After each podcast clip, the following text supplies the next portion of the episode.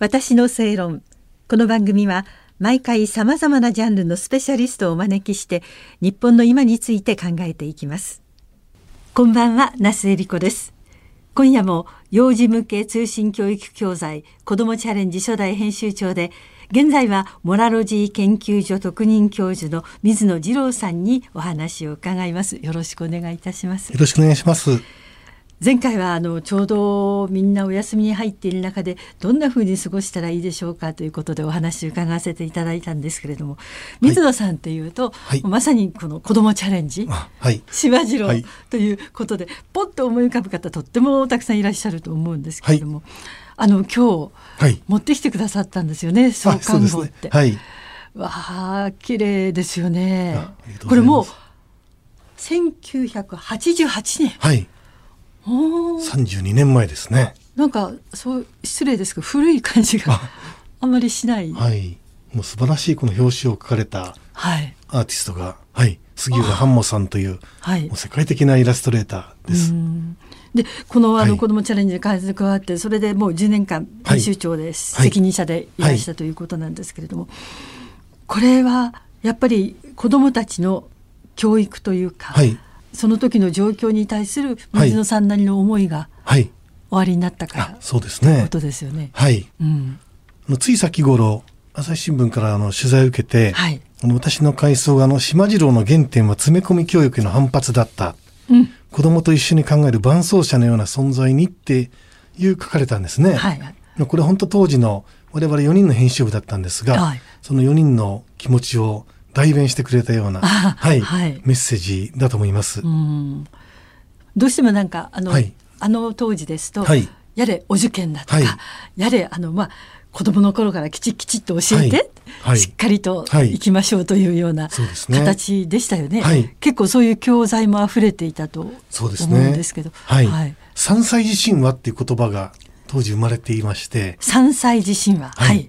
3歳までにこれをしなければこうなってしまうとか、はい、手遅もはや手遅れだとか、はい、そういったメッセージが親向けの育児書のコーナー行くと、はい、もう5万と出てるんです。で結構焦ったお母様たちもいらっしゃいますよね。いやもう私たちそれ見てあのインタビュー行くんですね、うん、いろいろ皆さんこれ見てどう思いますかって、うん、集まってグループインタビューやるとみんなもう本当に不安だと、はい、怖いんですね。そういうメッセージを見ると。それはそう、ね、特に第一子の場合は、はい、はい、取り返しのつかないことをしてしまうって。うんでもでも3歳までにしないしなくても、立派に育った人の方がもっと多いよっていうメッセージがないんですよね。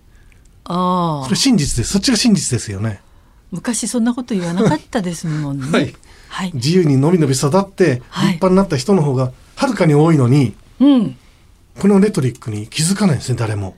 もうだってそう言われたら、はい、ね余裕ない余裕ないよ、はい、こういう追い詰めるマーケティングってどうなんだっていうものすごい怒りが私たちありました。はい、はい。うん、まあ、やったらいいことはやったらいいに決まってるんです。子供も望んで親御さんもそれ共感してやってれば。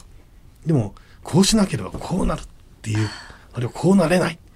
我が子をバイリンガルにするとかね、はい、はい、私の勤めてた高校にはあの中学校、高校と英語が2だったのに、はい、英語の先生になって、英検1級でもスーパーティーチャーになった人がいるんです。中高2ですよ。子供って、はい、あの何でしょう。ある程度距離を置いてみると分かるんですけれども、はい、いくら言ってもダメな時はダメで、はい、本人がその気になると、ものすごい伸びしろというか、誰でも持ってますよね。全くそう思います、うん、はい。そういう機会をより良いあの状況の機会を作ってあげられないだろうかっていうのが我々の一番の願いで、まあ、それが伴走者っていう言葉、はい、共に走るということですね。はい、共に走る。はい。はいはい、島城はあくまで一緒に寄り添って、うん、で子供の疑問がこう生まれてくるような投げかけをしたりとか、うん、はい。でお家の方へのメッセージもたくさんこれ入れてるんですけど、はい、お家の方に決して焦らないでってことを言い続けてたんです。あはい。それって大事ですね。と思いました。なんとなく分かっていても、はい、目の前に何かあると、はい、ついついそっちに向かって、焦る気持ちばっかり強くなってしまうというそうですね。時にそうですね、その時に寄り添ってくれるっていうのはとてもなんか、うん、あの心強い存在だったんじゃないかと思うんですけど。そういうふうに受け止めてもらえるとね一番我々も嬉しかったですね。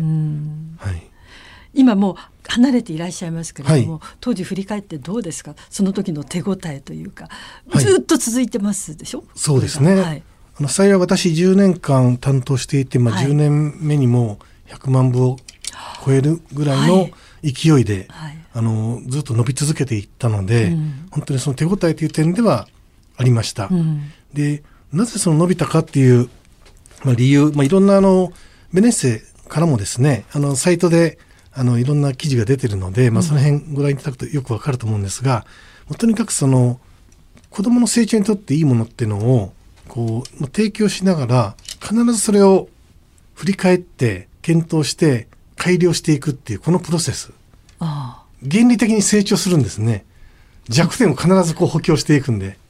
これの繰り返しを誠実に丁寧にやってきたっていうことはまああの言えるかと思います。今も当然やられてるだろうし、はい、そのさらにいろんなこうバリエーションで、うん、あの商品も広がってるので、はい、まあ、私はまた全くその辺はあの現現状のことは知らないですけど、うん、もう本当に今あのコンサートもプラチナチケットで取れないとか聞くと 嬉しいですね、はい、前に関わった人間としては。土台を築いて、はい、それが今離れてみると、はい、逆にまた成長していってるっていうことですね。海外でも人気なんです、ね、そうですね。もう中国はもう日本以上の部数だっていうふうにあの出てますね。ああそうなんですね。はい、そういうあのこれはどちらかというと小さいお子さんから成長していく段階ですけれども、はい。はい、その政策というか携わって運営していらして、それでその後あのまあちょっとインターバルはあっても、水野さんは今度は高校とか中学の校長先生までなさる、ね、教育問題にとても強い関心がおありになる。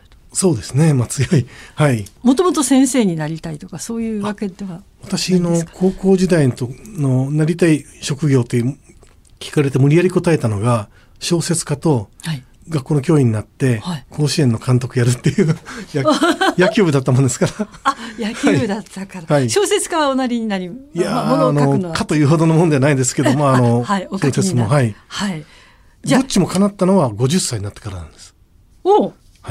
そうなんですね。50歳で小説書いて、うん、で50歳で民間人校長になって教員になったっていう、うん、あ。だから18の夢は50で初めて実現したっていう。大事に大事に育ててらしたってことですか？育ててもなかったんですけど ですからこれがその子供の成長を焦るなっていうことと私はリンクすると思ってるんです。そんな今今の時代いろんなこう、まあ、カーナビ人生と阿弥陀くじ人生って言い方があるんです。カーナビ人生と、はい阿弥陀くじ人生。阿弥陀くじ人生。はい。はい、阿弥陀くじです。はい。はい、カーナビ人生はね、親も含めて目標バンと決めて、そこに一直線。うん、はいはいはい。次右回りなさいとか、こうまっすぐ行ってくださいはい、はいはい。阿弥陀くじはこういろんなこう人生の選択する場面で迷い迷い、はい、まあより良い選択を自分でしながら到達していくみたいな。ゴールもまだ行く通りもあるという。はい。阿弥陀くじ人生。どこ行くかわからないけれど、はい、でも自分で着実に歩んでいけば、はい、どこかにゴールはすると。そうですね。それをより良い選択ができるのがいいですよね自分にとって。そのいい選択ができるかどうかっていうのは、はい、その人の積み重ねというか、はい、その人の力量ですよね。そうですね。運運も含めて。運も含めてね。あるでしょうね。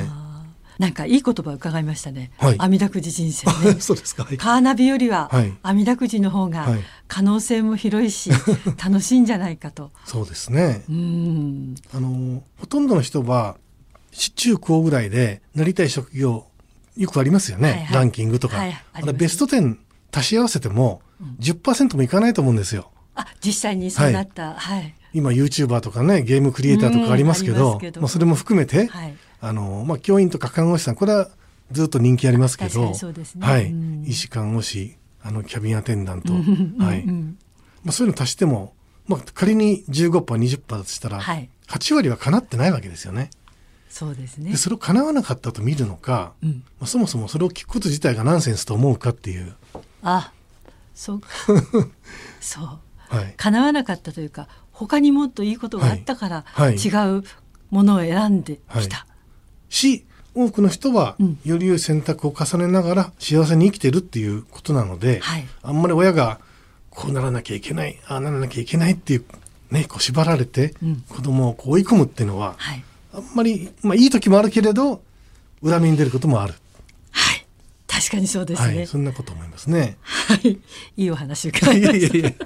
また次回もよろしくお願いいたします、はい、モラルジー研究所特任教授の水野次郎さんにお話を伺いました。私の正論お相手は那須恵理子でした